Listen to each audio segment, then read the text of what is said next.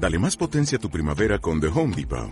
Obtén una potencia similar a la de la gasolina para podar, recortar y soplar con el sistema OnePlus de 18 voltios de Ryobi desde solo 89 dólares. Potencia para podar un tercio de un acre con una carga.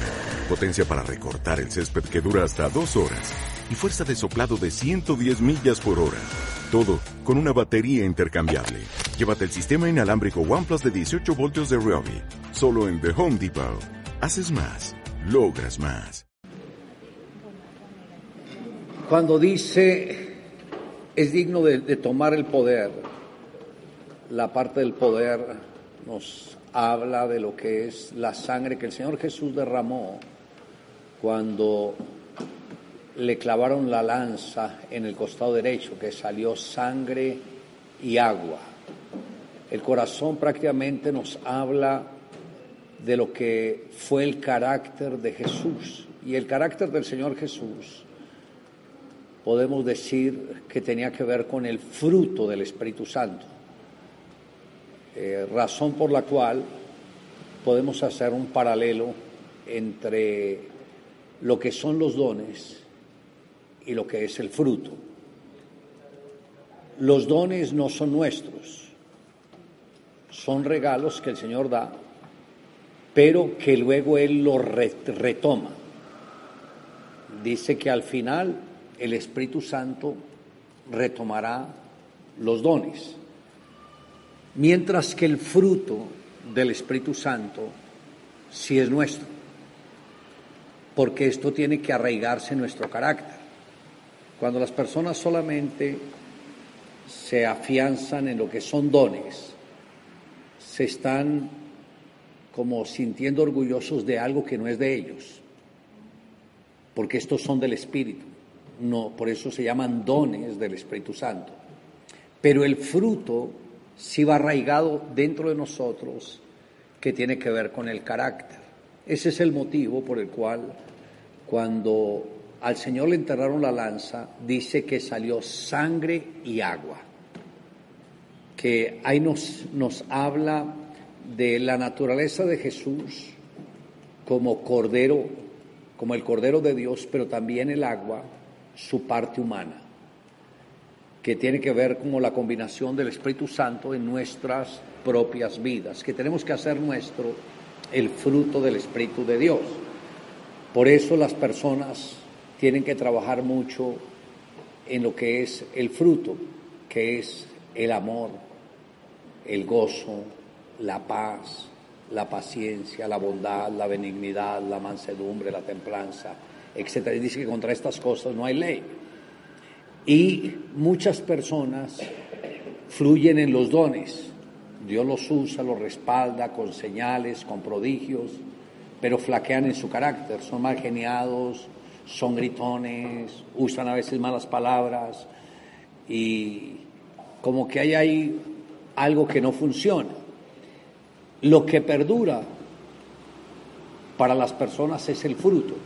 El apóstol Pablo cuando habla dice que todo será probado por el fuego. Dice, lo que es oro, plata o piedras preciosas perdurará, pero lo que es heno, paja o jarasca será quemado con el fuego, no perdurará. Entonces, algunos que se jactan muchas veces de los dones, pero sin carácter, todo eso se va a quemar en el día de la prueba. Pero el que tiene el carácter, la prueba no los va a desbaratar, los va a fortalecer y los va a levantar.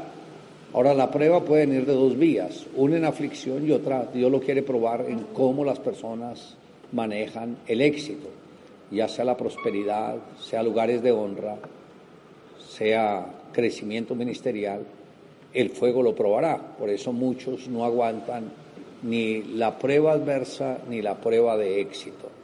Y en este de que del Señor es el poder, nos habla también de lo que es la visión que nosotros debemos tener. Jesús, como tenía el mismo carácter del Espíritu Santo, y trabajó en coordinación con él, él ya tenía la visión clara de conquista. Y, eh, como lo dice el proverbista, donde no hay visión, el pueblo perecerá. Eh, muchos líderes son líderes que no cultivan la visión. Y la visión es algo que nosotros tenemos que trabajar a diario. En eso debemos fortalecernos mucho. Tomemos un ejemplo en estos días de los Juegos de España, que el Barça tiene a Messi. Es interesante que Messi usa mucho la visualización. Él dice que cuando llega al hotel, pone los pies sobre la pared y se acuesta solo a crear jugadas a través de la visualización. Y él empieza a crear jugadas que él nunca antes haya hecho. Y por eso es de los jugadores más innovadores, más sorprendentes, porque él cuando llega a la cancha no llega a hacer algo que él ya sabe, llega a hacer algo que él ya dominó en la mente, en el mundo espiritual. Y a veces el pastor no cultiva la parte de la visualización, como que no le da importancia a esto. Y se nos olvida que nuestro Padre Dios todo lo hizo a través de la visualización, porque no había nada y Dios vio el mundo. El escritor de los Hebreos dice que Dios es el arquitecto y constructor. Y como arquitecto, el arquitecto para diseñar tiene que imaginar. Si no imagina, es llamado al fracaso, porque ve lo hermoso donde hay caos. Y Dios visualizó toda la hermosa creación donde había caos. Y algo que el Señor nos ha dado es ese poder, que es el mismo poder de Dios, de usar lo que son las visiones y los sueños. En el libro de Job, en el capítulo 14, dice que en una o en dos maneras habla Dios, pero el hombre no entiende. Dice, habla en visión nocturna cuando el sueño cae sobre los hombres, cuando ponen la cabeza en el lecho, ahí es cuando empiezan a venir las imágenes y las visiones y los sueños de Dios. Es interesante que la misma estrategia la use el adversario, porque él trabaja también con visiones y con sueños. El adversario no es original en nada, él tiene que copiar todo lo que Dios ha hecho. Y cuando una persona, puede ser cristiano o no cristiana, apenas dice voy a poner la cabeza a dormir, le empiezan a venir visiones. ¿Cómo le vienen esas visiones? A través de pensamientos. Le recuerda algo. Y siempre el enemigo trae los momentos difíciles, y va acompañado de frases. Habla en primera persona, hace sentir a las personas miserables, les trae preocupaciones, les trae angustias. Muchas veces las facturas se les aparecen ahí en visión de lo que tienen que pagar. Y la frasecita, ¿y de dónde vas a sacar el dinero? ¿Y cómo lo vas a hacer? Algunos dicen, ¿quién podrá ayudarme? y siempre el enemigo habla o cuando se van a acostar o cuando se van a levantar. Él es muy astuto. Ahora, cuando una persona tiene un sueño, hay sueños de sueños, pero son de esos sueños terribles, trágicos, que no son nada agradables, y que a veces ustedes son como los actores de los sueños, que están en medio del asunto y se levantan con una ansiedad. ¿Será que esto es lo que me va a pasar? ¿Será que Dios me está advirtiendo de algo? Debemos entender que los sueños es como la profecía. Hay profecía buena, hay profecía mala. La profecía buena edifica, motiva y conforta. La profecía mala acusa, juzga y condena. Entonces, si el sueño es un sueño que le roba la paz, es un sueño que lo condena, que lo culpa, que lo hace sentir miserable, que lo llena de temor, que lo saca de base, tenlo por seguro, no es un sueño que venga de Dios. Entonces, ¿qué tenemos que hacer si la persona ya lo soñó? Es como diciendo, este es el deseo del diablo para su vida. Entonces, no es ignorar ese sueño, sino es revertir ese sueño. ¿Y cómo se revierte? Lo mismo, visualice todo lo contrario y decrételo y confiéselo. Recuerde, todos los días tenemos dos árboles, el árbol del conocimiento, el árbol de la vida. El árbol del conocimiento nos habla a través de las circunstancias y es muy lógico, o sea, no está diciendo mentiras, está hablando verdades. Porque uno dice, ah, no, pero ese es del conocimiento. No, es una verdad. Me explico. Tú vas al médico y el médico te da el diagnóstico y te dice, tú tienes esto y esto y esto y esto. Ah, eso viene el médico, yo no presto atención, eso no me importa. Él está hablando de algo real. No se debe ignorar. Es ahí donde muchos pecan no entienden eso, que creen que la fe es ignorar lo que el médico dice. Eso no es fe. Aquí está el otro árbol, el árbol de la vida basado en las promesas.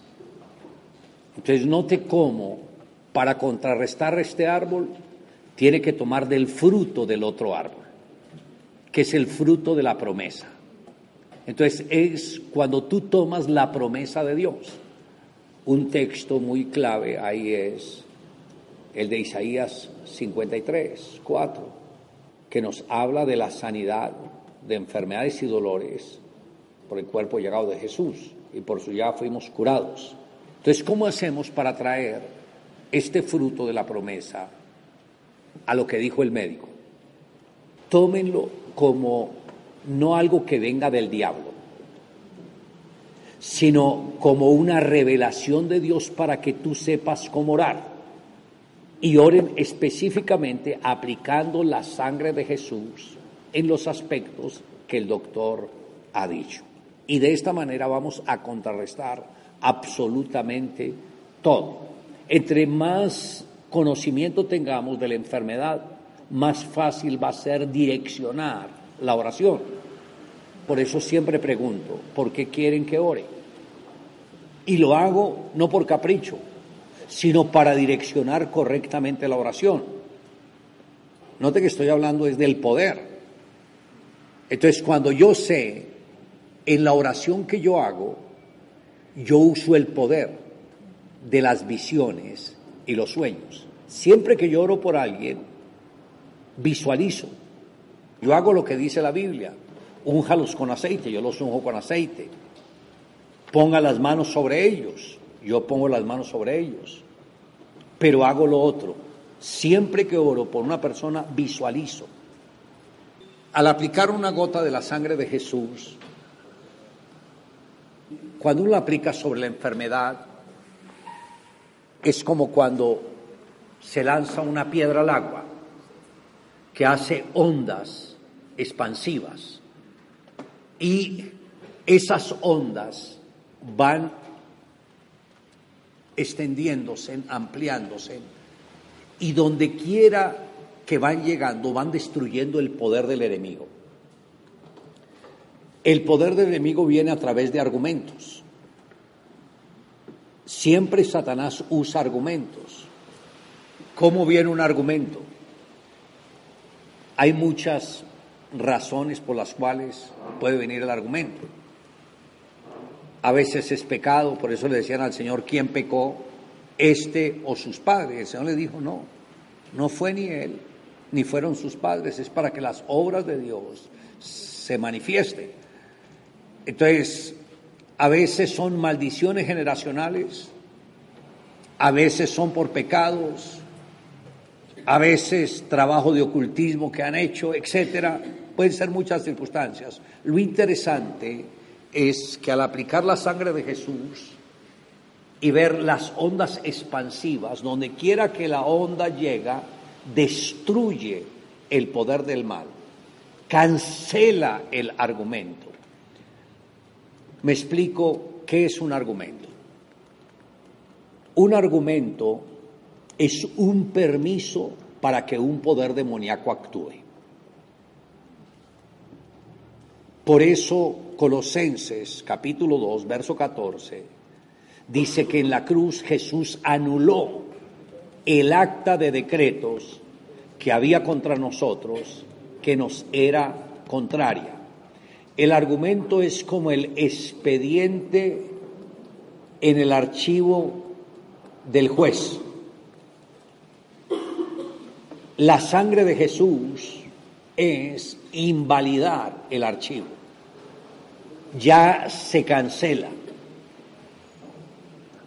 Y el que acusaba, el que señalaba y quería hundir a las personas, es destruido, es quitado de en medio y destruido en la cruz.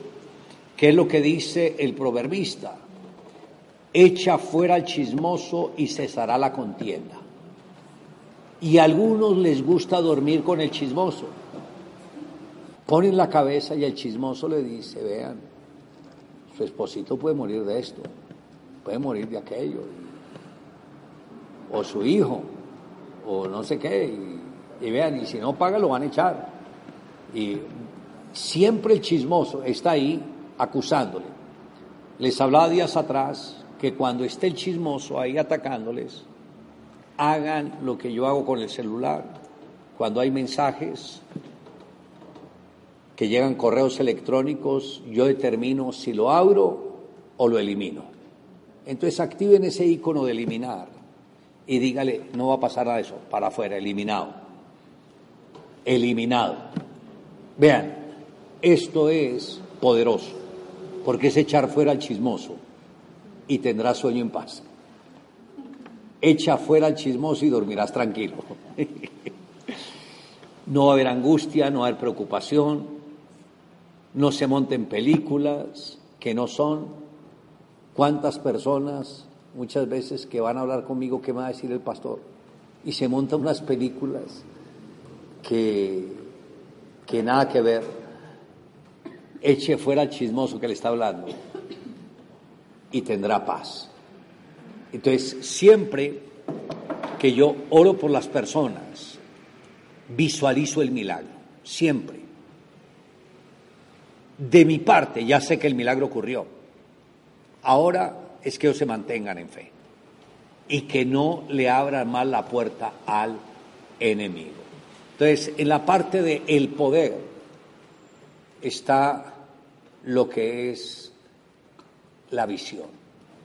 Conquisten todo a través de visiones. Recuerden, si quieren tierra, visualicen tierra y apliquen la sangre de Jesús. Si quieren almas, discípulos, visualicen. ¿Cuántos quieren y en qué tiempo lo quieren? Claudita Wilches en su primer encuentro de mujeres recortó los rostros de 144 mujeres, pero en su tarea, cuando iba en 119, ya estaba cansada y dijo, luego lo continuó. Si es así, fue así. Y al encuentro le fueron las que recortó, 119. Ahí se entendió que la visualización funciona. Y la visualización, ustedes tienen que asegurarse que es nítida, que es clara, como cuando se está viendo en la pantalla de la televisión. Pablo dice como cuando uno se mira en el espejo, tiene que haber mucha nitidez. Note que ustedes tienen que visualizar lo que son las ondas expansivas. En lo del bautismo del Jordán aprendimos que los que son bautizados en Cristo, de Cristo están revestidos. Y el bautismo de Jesús implica participar de los siete derramamientos de sangre. Entonces, por eso todos los días uno debe aplicar los siete derramamientos de la sangre. Yo hago mi devocional todos los días como siete derramamientos de sangre. Y entre más hago el devocional, más revelación de la sangre me da Dios. Más se amplía el conocimiento. Pero es porque todos los días yo lo practico. Si ustedes lo hacen una vez al mes o cada dos veces, bueno, ayuda.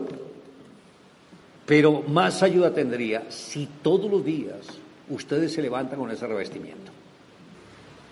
Por ejemplo, cuando se aplica la primera onda cubre su vida y el círculo familiar. La segunda onda empieza a cubrir lo que son discípulos.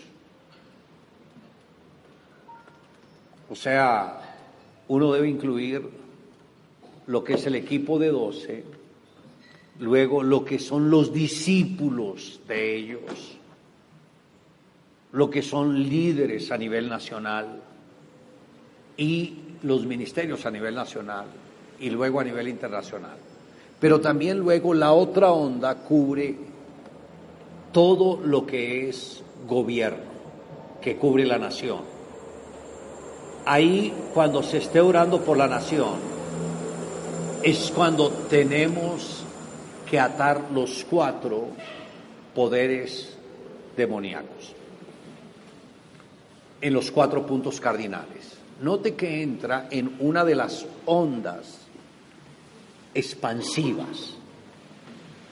Recuerden que al atar estos cuatro poderes demoníacos lo tenemos, tenemos que hacer con la sangre del Cordero inmolado de Dios, en el nombre de Jesús, en el poder del Espíritu Santo.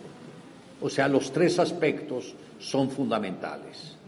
La sangre del Cordero inmolado de Dios que ahí está la plenitud de la sangre. En el nombre de Jesús, que ahí está el Señor Jesús presente, y en el poder del Espíritu Santo. Y así es, estas ondas nos ayudan en la esfera de acción. Ahora, cuando están orando por una enfermedad, visualizan lo mismo. Ven cómo las ondas destruyen, si es algo generacional, llega hasta esas generaciones y lo destruyen. Todo es saber cómo aplicar la visualización en cada circunstancia. Para conquistar tierra lo mismo, es saber cómo Dios nos va a dar la visualización en cada aspecto. Riquezas. Las riquezas que tienen que ver con la corona. En 2 de Corintios, capítulo 8, verso 9, dice que Jesús, siendo rico, se hizo pobre para con su pobreza enriquecernos a nosotros. Eh,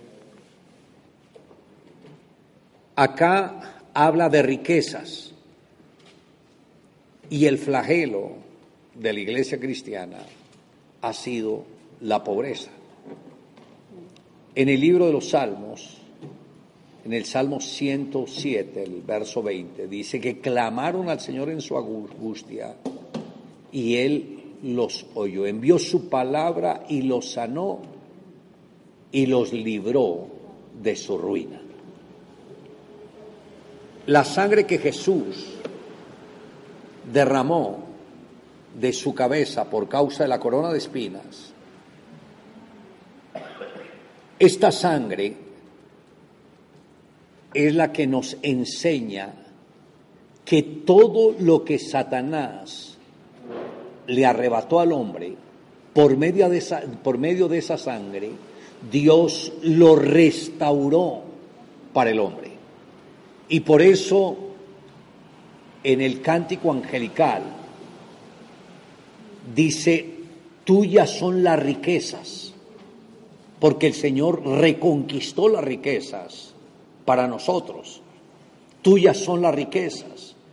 Pero Él para qué reconquistó las riquezas si no era para darlas a sus hijos? ¿Por qué algunos no han podido conquistar riquezas? Posiblemente porque solamente aceptaron a Jesús como el Salvador y no como el proveedor. No se les ha hecho rema de que Jesús también murió para restaurar las riquezas dentro de nosotros. El apóstol San Juan, en su tercera epístola, verso 2, que dijo, amado, yo deseo que tú seas prosperado en todas las cosas y que tengas salud así como prospera tu alma. El apóstol Pablo dijo, el que hurtaba no hurte más, sino que trabaje con sus manos para que tenga que compartir con el que padece necesidad. Alguien que comparta con otros es porque no está en pobreza, que ya está disfrutando de la abundancia y la sobreabundancia de Dios. Y cuando nosotros entendemos que Dios va a restituir lo que son finanzas, debemos entender el concepto de riquezas, porque riquezas no es nadar en oro. Algunos piensan que ser rico es tener la chequera de Donald Trump. No. Hay tres aspectos en lo que es la prosperidad, que es escasez, abundancia y sobreabundancia. Entonces, ¿Qué es escasez? Que la persona no tiene lo suficiente. Un ejemplo, si el gasto de su casa mensualmente es de un millón y medio de pesos y su entrada son 500 mil, no está viviendo en abundancia, está viviendo en escasez. Si su entrada es de un millón y medio, está viviendo en abundancia. Pero si sus entradas son de dos millones para arriba, está viviendo en sobreabundancia. Y la sangre de la corona, la sangre que brotó de la cabeza de Jesús por la corona de espinas, es lo que nos trae la abundancia y la sobreabundancia. Y recuerde, siempre la sobreabundancia es para tener que compartir con los que padecen necesidad. No es tanto para que las personas naden en dinero o se llenen de soberbia o hagan tonterías. Siempre tiene que ser para fines nobles. Los grandes siervos de Dios saben que si quieren prosperidad tienen que invertir en la obra de Dios algo que yo explicaba en Bucaramanga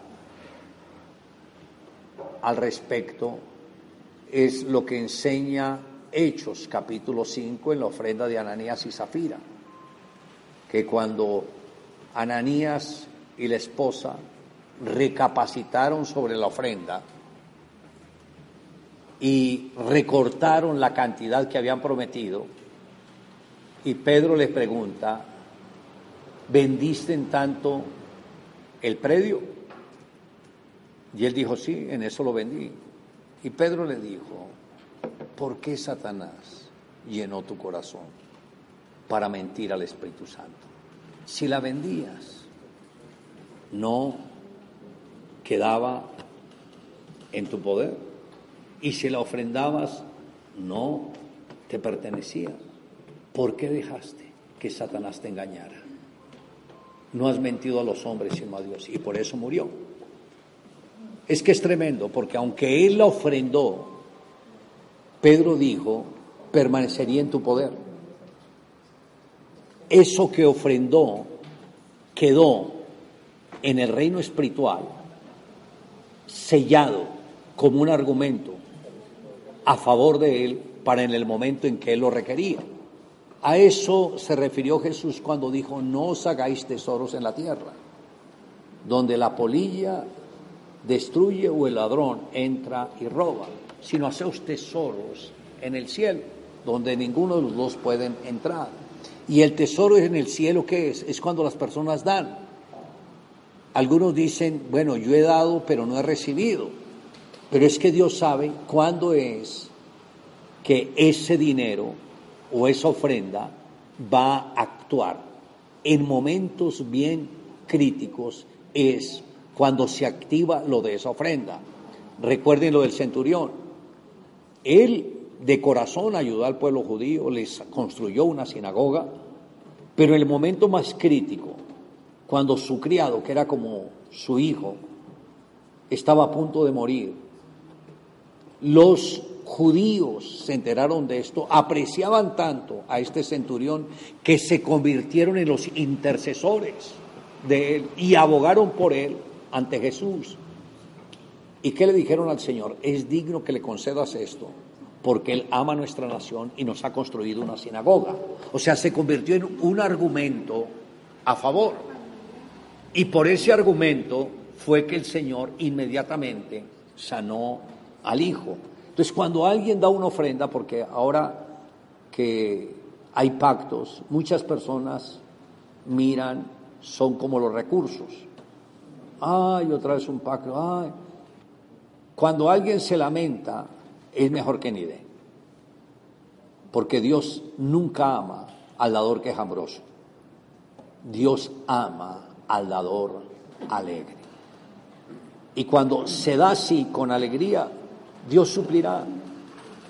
Porque el Señor es fiel en todo. Entonces, en esta parte de la escasez, la abundancia y la sobreabundancia.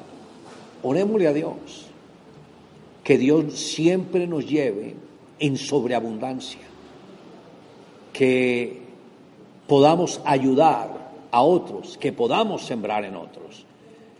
Piensen en grande, no piensen en pequeño, renueven la mente el pastor Esteban pudo haber construido algo muy sencillito, pasarse rápidamente por el afán, pero él esperó y se proyectó en todo y vemos tremendo auditorio, el que el Señor le ha dado, que se va a convertir en el ícono del Santander, como de los predios más importantes. Y así es como todos ustedes tienen que proyectarse, sin dar lugar a la avaricia, sin dar lugar a la autosuficiencia, sin dar lugar al orgullo. Una vez entre el orgullo, el Espíritu Santo se va. Por eso tienen que mantener sus corazones siempre bien guardaditos y bien protegidos. La sabiduría que nos habla de las manos. Recuerde, las manos tienen que ver con los dones del Espíritu Santo. Y esto nos habla de un modo de vida, o sea, cómo debe ser el modo de vida de un cristiano. Se requieren los dones para levantar un hogar. Miremos las familias que están en la iglesia. Todas reciben las mismas enseñanzas, participan a servicios similares, pero el comportamiento de una familia de la otra es completamente diferente. ¿Por qué? Por la manera como ellos le están dando lugar al Espíritu Santo en su diario vivir. Ahí está toda la diferencia nosotros decidimos traer al Espíritu Santo con los dones a nuestra casa, con el fruto a nuestra casa. Entonces, en nuestra casa no permitimos gritería, no hay malas palabras, es un ambiente de armonía. tenemos una familia ya en estos días que estaban para separarse, ellos tienen dos hijitos, y hablo de una familia que ha estado en el ministerio, ellos son de California, pero el ambiente terrible, el niño tiene como cinco años, la niña tiene como tres añitos, pero apenas llegaron a nuestra casa, les cayó el velo a ellos, porque allá no se ve televisión, escasamente los fines de semana algunos programas, en la noche el superlibro, y esta familia cuando llegaron allá decían, todo lo teníamos al revés, no había comunicación con los hijos, a los hijos los manejaba la televisión, el niño un temperamento bien agresivo, bien fuerte, indomable, la niña toda caprichosa, o sea, no tenían padres, los estaba pastoreando, era la televisión. Y dijeron, nos toca cambiar todos los hábitos. Donde matricularon al niño, todos los días llamaban al papá para decirle, su hijo golpeó a tal persona, su hijo maltrató a tal persona, empujó a otro, le hizo sangre. Todos los días le daban quejas. Y él me hizo la pregunta, pastor, ¿y qué hago? Y le dije, pues entiende el mensaje. Su hijo es así porque él quiere llamar la atención del papá, porque no ha tenido papá. Usted se escudó en el ministerio y se convirtió en un padre ausente. Y le dije, sus hijos lo necesitan. Entienda eso. Dedíquese a su hijo y él le tocaba noche y día. Por ejemplo, cuando el niño se unía a mi nieto, a Noah, yo ahí mismo recogía a Noah, no lo dejaba estar cerca de él, porque él no medía sus, su fuerza. Si está saltando en el trampolín, tranquilamente le podía dar un rodillazo, porque era de huirle. Uno nota si hay armonía en un hogar cuando uno ve a los hijos. Pero eso depende que no se le han dedicado en la educación de los niños. Pero la verdad es que el niño era súper difícil, el niño de cinco años, yo decía, ¿qué tal ese niño adolescencia? Dios mío, súper violento. Y eso es la falta de los papás. Y ellos son pastores, ¿no? Entonces, en el modo de vida lo que es la sabiduría, por ejemplo, a nivel de pareja, este matrimonio, el mismo de los niños, no tiene comunicación. Ellos tienen dos cuartos en nuestra casa y por retener a los niños se la pasan en los cuartos. Y cuando yo les pregunto, la comunicación en ustedes de uno o de 0 a 10, ¿cómo la califican? Cero. Yo, ¿qué? ¿Ustedes no y qué hacen en el cuarto encerrados? Algo que se rompió hace tiempos, que tienen que aprender a cultivar. No se debe tener un hogar de apariencias. La pareja debe mostrarse como es. El amor no puede ser fingido.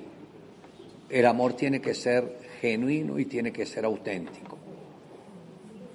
Si hay armonía en la pareja, se va a reflejar en todo. Por eso es fundamental que haya diálogo, buena comunicación. La pareja tiene que compartir abiertamente. No debe haber nada oculto, y no traigan lo del pasado al presente, ya lo del pasado quedó sepultado, sino que avancen en una nueva proyección, porque conforme son en la casa, así serán con los discípulos. Por eso deben, como en la relación de pareja, tener un modo de vida, pero un modo de vida correcta, donde los dones y el fruto del Espíritu Santo sea nuestro diario vivir la manera como nosotros tratemos a los discípulos. A los discípulos no se les puede tratar gritando. No se les puede dar órdenes de una manera impositiva. Al discípulo hay que tratarlo con mucho respeto, con mucho amor, con mucho cariño. Recuerde que algunos están pasando por luchas, por batallas, y lo que ellos menos quieren escuchar es una palabra de regaño, es una palabra fuerte. A veces el líder está cansado, administrado, ah, pero esto no se dan cuenta que está administrando todo el día. Para ellos no. A él no le importa cuánto ha administrado. Ellos lo que quieren es un abrazo. Ellos lo que quieren es un saludo.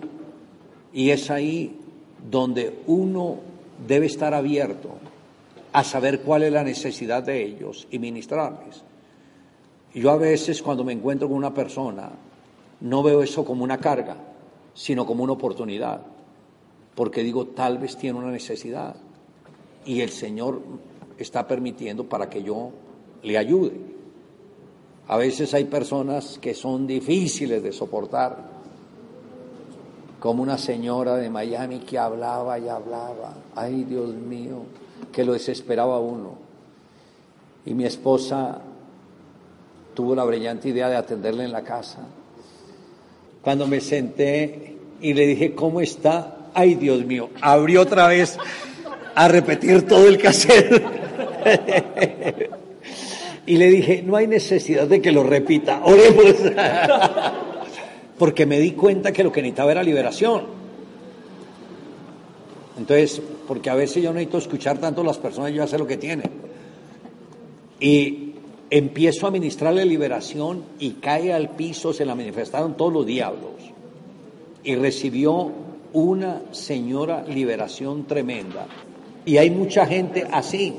Por eso, si hablan mucho, sepan cuándo cortarles y ministrarles.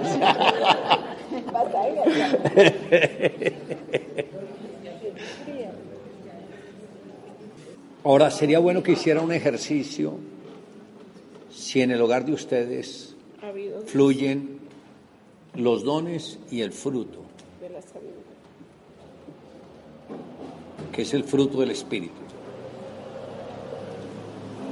Eh, Pablo dijo que anhelemos los dones. O sea, para que los dones se activen, las personas tienen que anhelarlos. Pablo dijo, aviva el don de Dios que hay en ti, que te fue dado por la imposición de mis manos. ¿Qué quiere decir esto? El día en que a ustedes se ungieron, y se les impusieron las manos, mínimo se activó un don. Y tal vez ustedes ni se han dado cuenta porque el don está dormido. Órenle a Dios y díganle, aviva el don que tú me diste, Señor, el día de la unción, cuando me impusieron las manos. Y Dios se lo va a avivar, se lo va a activar. Un don que ningún líder debe dejar de poseer es el de discernimiento de espíritus. Ustedes deben saber con qué motivación las personas se acercan a usted y discernir el espíritu que ellos tienen. Al discernir el espíritu van a saber si sus hijos le están mintiendo le están diciendo la verdad. Este don es súper fundamental. Este don, acompañado con el don de conocimiento, los va a guardar de hacer negocios incorrectos. Porque algunos se han metido en sociedades, han perdido dinero, les han hecho trampa, pero todo por falta del don de conocimiento. Entonces, antes de dar un pase, Señor, un paso, muéstrame, Señor, si este es el camino correcto o no. Y Dios va a revelar. Esto también nos va a ayudar a no movernos por una ofrenda porque son muchos los pastores que aceptan compromisos solamente por la ofrenda que les van a dar. Y esto contrista al Espíritu Santo. Yo siempre le digo al Señor, guíame donde debo estar, estar en el lugar correcto, en el tiempo correcto, con las personas correctas. Y no me muevo por la ofrenda que me vayan a dar, porque ya perdería la, la motivación primaria, que es llevar el Evangelio. Entonces estoy buscando es un beneficio y no podemos permitir esto. Eh, algo que, que yo pude notar de los jóvenes que salieron de la carrera fue que eso fue lo que entró. Ellos empezaron a querer viajar, pero la motivación era la ofrenda. Y eso lo sacó Richard Santiago y otros. Empezó así. Ahí vino el tentador y vino la avaricia y luego vino todo lo demás y prácticamente ese grupo de personas y querían a toda hora estar fuera de la iglesia. Y era sola, entró como la avaricia. Y fue tremendo y lo sacó de la carrera y del ministerio. Eso, eso es bien delicado. Entonces, que el Señor nos guarde siempre. Sí. Por lo general, las denominaciones, cuando alguien es invitado a predicar, ellos hacen firmar que la ofrenda nunca se la dan al predicador, sino a la, denominación. Porque ellos tienen un salario. Pero nosotros a nivel de iglesia nunca hemos hecho eso porque hemos dejado que ellos sean bendecidos con lo que las personas quieran honrar, pero también que el creyente, el líder, se guarde de no caer en la avaricia, de no hacer las cosas pensando en lo que les van a dar. Cuando a mí me han dicho, un caso, un pastor me dijo, pastor, quiero que invites a que prediques en mi iglesia, le hablo de antemano, su ofrenda va a ser de 40 mil dólares. Cuando me dijo eso, yo ya dije, ahí no debo ir. No es la motivación correcta. Y le dije, qué pena, no puedo, gracias. Porque uno nunca se debe mover por el dinero que a uno le den. Eh, y así he rechazado muchas. Si yo veo algo fuera de orden, a mí no me importa la cantidad de la ofrenda. Yo digo, no voy hasta que Dios me hable. Pero César, pero también cuando uno va a una iglesia y no da nada de ofrenda, hay que decir uno. No, no, no, ahí yo los bendigo, pero no vuelvo. porque también me parece que se ve, es lo mismo. No, porque es que... Es lo mismo. Porque... Es lo mismo, el obrero es digno de su salario. porque ya es un espíritu de, de tacañería.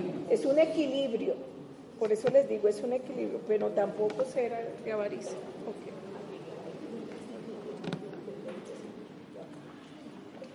Y esa es la sabiduría, ¿no? No, la sabiduría. Y el discernimiento. La sabiduría es hablar lo que tiene que hablar. Jesús, ustedes se van a dar cuenta, Jesús nunca habló más de la cuenta. Nunca. Sus respuestas eran concretas. Ahora, pregúntenle a una mujer cuántas palabras ella dice por día. Solamente por teléfono. ¿Cuántas de las palabras que usa son palabras carentes de fruto, carentes de sabiduría? Es interesante que el Señor dijo, de toda palabra ociosa que digan los hombres, de ellas tendrán que dar cuentas. Y la palabra ociosa significa palabras carentes de fruto. Entonces, cuando uno hable, debe saber que esa palabra tiene fruto, que esa palabra tiene peso. No hablar por hablar, porque a veces en el diario oír, hola, ¿y cómo estás? ¿Y qué has hecho? Y bueno, ¿y cómo está tu familia? ¿Y qué tal tu hermano? ¿Y qué tal de este? ¿No? Como que ya tiene otra vida, ¿no? O sea, que caen en chismes. Evitar eso. No te juntes con el chismoso. El que hable mal de otros, tenlo por seguro, va a hablar mal de usted. Son principios. No acepte a personas que vienen a hablarle mal de otras personas. Por eso tiene que decir al Señor, Señor, ayúdame y dadme sabiduría. Fortaleza. Sabemos que la decisión de la redención de la humanidad se tomó en el momento más angustioso que fue en el Hexemaní. Cuando Jesús, como hijo de Dios, aceptó tomar el lugar del hombre. Y la decisión Jesús la tomó fue en el Hexemaní. Ahí fue donde se concretó la redención de la raza humana.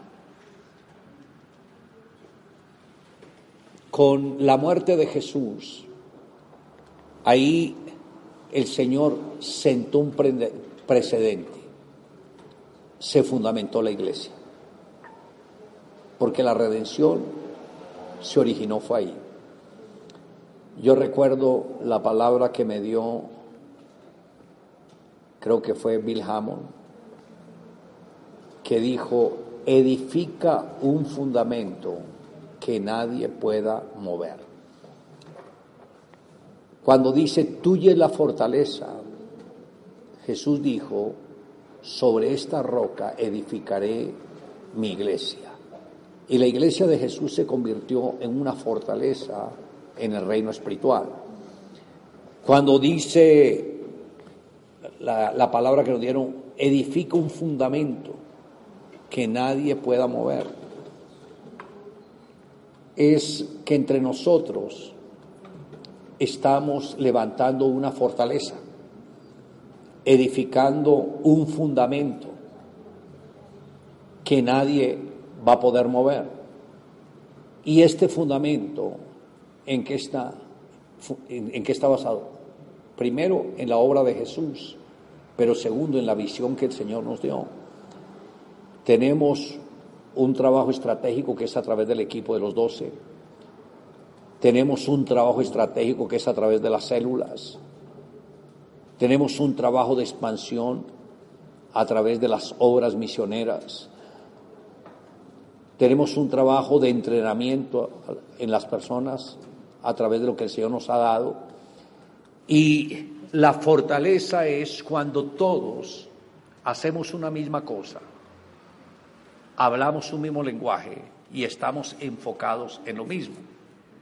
Por ejemplo, ahora que estamos en esta etapa de la Universidad de la Vida, de consolidar, de formar para luego enviar, es seguir en los mismos pasos, nunca sentirnos profesionales.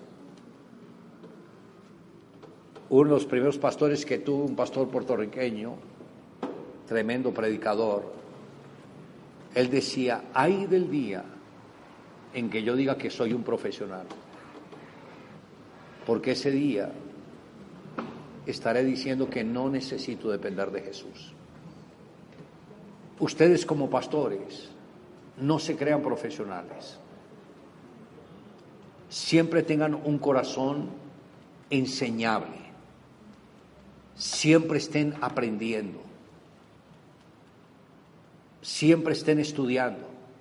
Por eso Pablo le dijo a Timoteo, ocúpate en la lectura, en la enseñanza y en la exhortación, porque uno está en un aprendizaje continuo y, debemos poner de nuestra parte para poder nosotros crecer en la fe.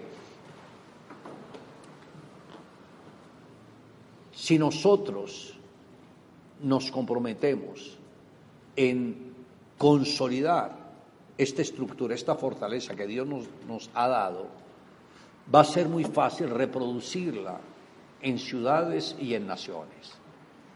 Recuerden que lo que pase acá se convierte en un ejemplo para las naciones de la tierra. Y hasta el momento Dios nos ha ayudado pero tenemos que ser más diligentes y cuidadosos en la manera como se está aplicando la visión. El éxito de Gedeón fue cuando los 300 aprendieron a hablar el mismo lenguaje de Gedeón. Cuando todos hacían lo que Gedeón hacía, ahí fue la victoria total. Y en esta etapa todos tenemos que estar enfocados en lo mismo. Cada uno ha tenido una meta de las personas que tiene que llevar para la universidad de la vida, los que tienen que consolidar, los que tienen que llevar a capacitación destino, los que deben ganar. Cada quien tiene una meta, pero nunca dejar que la meta del pasado se convierta en su confort para no conquistar la etapa siguiente. En los campeonatos de fútbol, ganar un partido no significa que ya ganó la copa. Recuerde que se gana un partido, pero el enemigo va a querer ganarle el otro. Entonces, una conquista significa que debemos revestirnos con mayor fuerza para el siguiente paso. Queremos ser mejores conquistadores que antes y nunca caer en esa etapa de conformismo. Que hay una fortaleza en su casa, que hay una fortaleza en su propia vida, que hay una fortaleza con sus discípulos.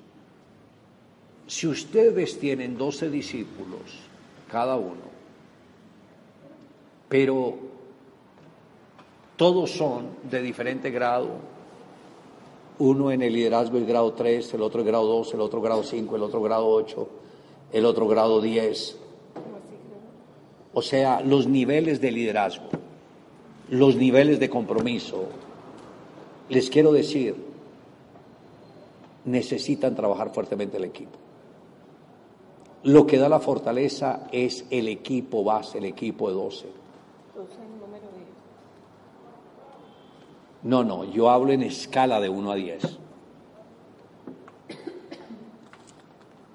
Entonces, porque el liderazgo va por escalas.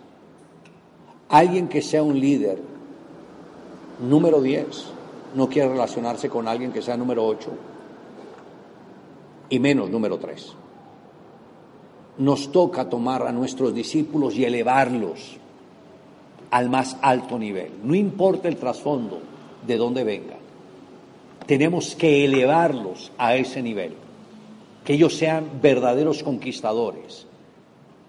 Y para esto se requiere discernimiento y unción para ministrar en muchas ocasiones liberación a ellos.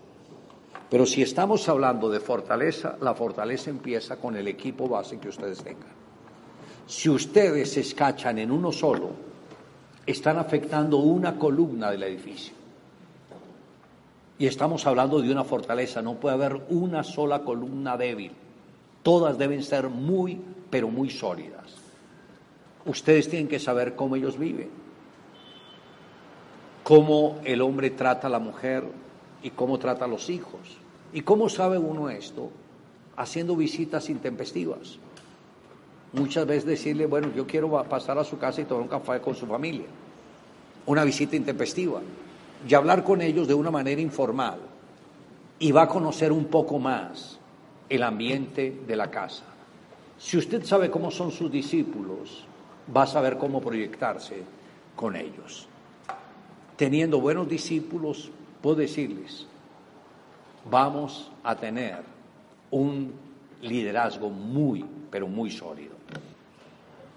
La honra, la honra nos habla también del cuerpo llagado de Jesús. Recordemos que el Señor Jesús fue exhibido a través del látigo romano, su cuerpo fue flagelado y y al morir en esta forma, como que era una vergüenza, Dios prácticamente quitó su respaldo a Jesús porque no lo estaba viendo como su hijo, sino como la humanidad que se reveló. Pero esta decisión del Padre trajo honra a toda la iglesia. Y desde ahí viene el respaldo divino. Por eso Jesús, antes de ascender al cielo, dijo a sus discípulos, y aquí yo estaré con vosotros todos los días hasta el fin del mundo. Cuando yo oro por una persona, viajo a alguna ciudad o alguna nación, ministro de alguna forma, sé que hay alguien conmigo. Sé que es el Señor Jesús o el Espíritu Santo. Sé que la compañía de Dios está conmigo. Nunca voy en mis fuerzas, siempre voy en el respaldo de Él. Y ustedes deben saber que el mismo Señor lo respalda en cada paso que ustedes den. Cuando lleguen a algún lugar, sepan que están llevando el reino de Dios. Por eso el Señor nos enseñó que cuando entremos en una casa debemos saludarla. Y la paz que hay en nosotros vendrá a esa casa, si la casa fuere digna de paz. Y donde ustedes lleguen, van a llevar esa paz, van a llevar esa bendición, esa armonía. La gloria, que es el sexto aspecto que nos habla también del rostro. Y la gloria del Señor, ¿por qué fue? Por todo lo que Él hizo. La manera como Él ofrendó su vida para salvar toda la humanidad. Y nosotros, en la medida que restauremos vidas, familias, hogares, esto le está dando gloria a Dios y nos está dando también honra a nosotros. Por eso el Señor fue muy cuidadoso al decir a los apóstoles, sanen enfermos, limpien leprosos, echen fuera demonios y resuciten muertos. ¿Cuántas vidas hay que emocionalmente están destruidas? Cuando compartía ya en Bucaramanga sobre lo que es la paternidad de Dios, es increíble lo que esto trajo a tantas vidas, sanidad al corazón. Una pastora días atrás de Estados Unidos que lleva con nosotros varios años haciendo la visión, me hizo una pregunta, pastor, ¿qué hago que no sé soñar? No puedo soñar, no puedo visualizar. Y ahí fue cuando le di el ejemplo del limón. Y le dije, mi hija Sara, cada vez que llega a un restaurante, toma un limón, lo parte en cuatro y toma una de esas partes, le abre un poquitico de la cáscara, saca la pulpa y luego empieza a saborear ese exquisito jugo. y le dije, y esa es la costumbre de Sarita, siempre pide lo mismo, desde cinco años. Entonces cuando yo le estoy hablando empiezo a ver la cara de esta, de esta hermana, los gestos que hacía.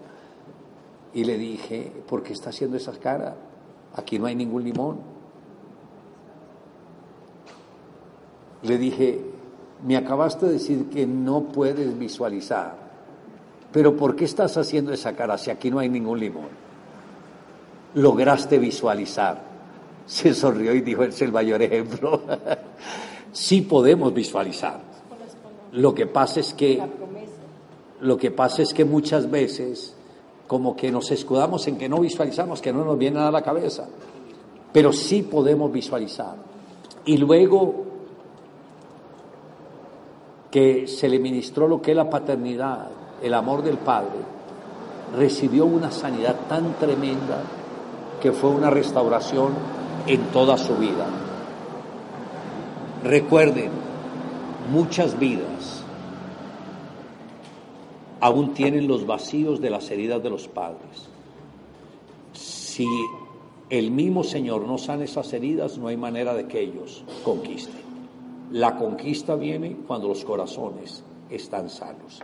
Y por último, aleluya, la alabanza, que es la de los pies. Y es donde nosotros debemos tener esa pasión por el evangelismo, por ganar. Que, que Dios ponga el acelerador en nuestras vidas, que entendamos que Dios nos ha dado la estrategia para ganar, impactar que no temamos llenar estadios, que no temamos lanzarnos a grandes conquistas, que nos enfoquemos con todo el corazón en ganar personas y el, Señor tiene el fruto sobreabundante para dárnoslo. Estamos esperando es, o Dios está esperando gente dispuesta.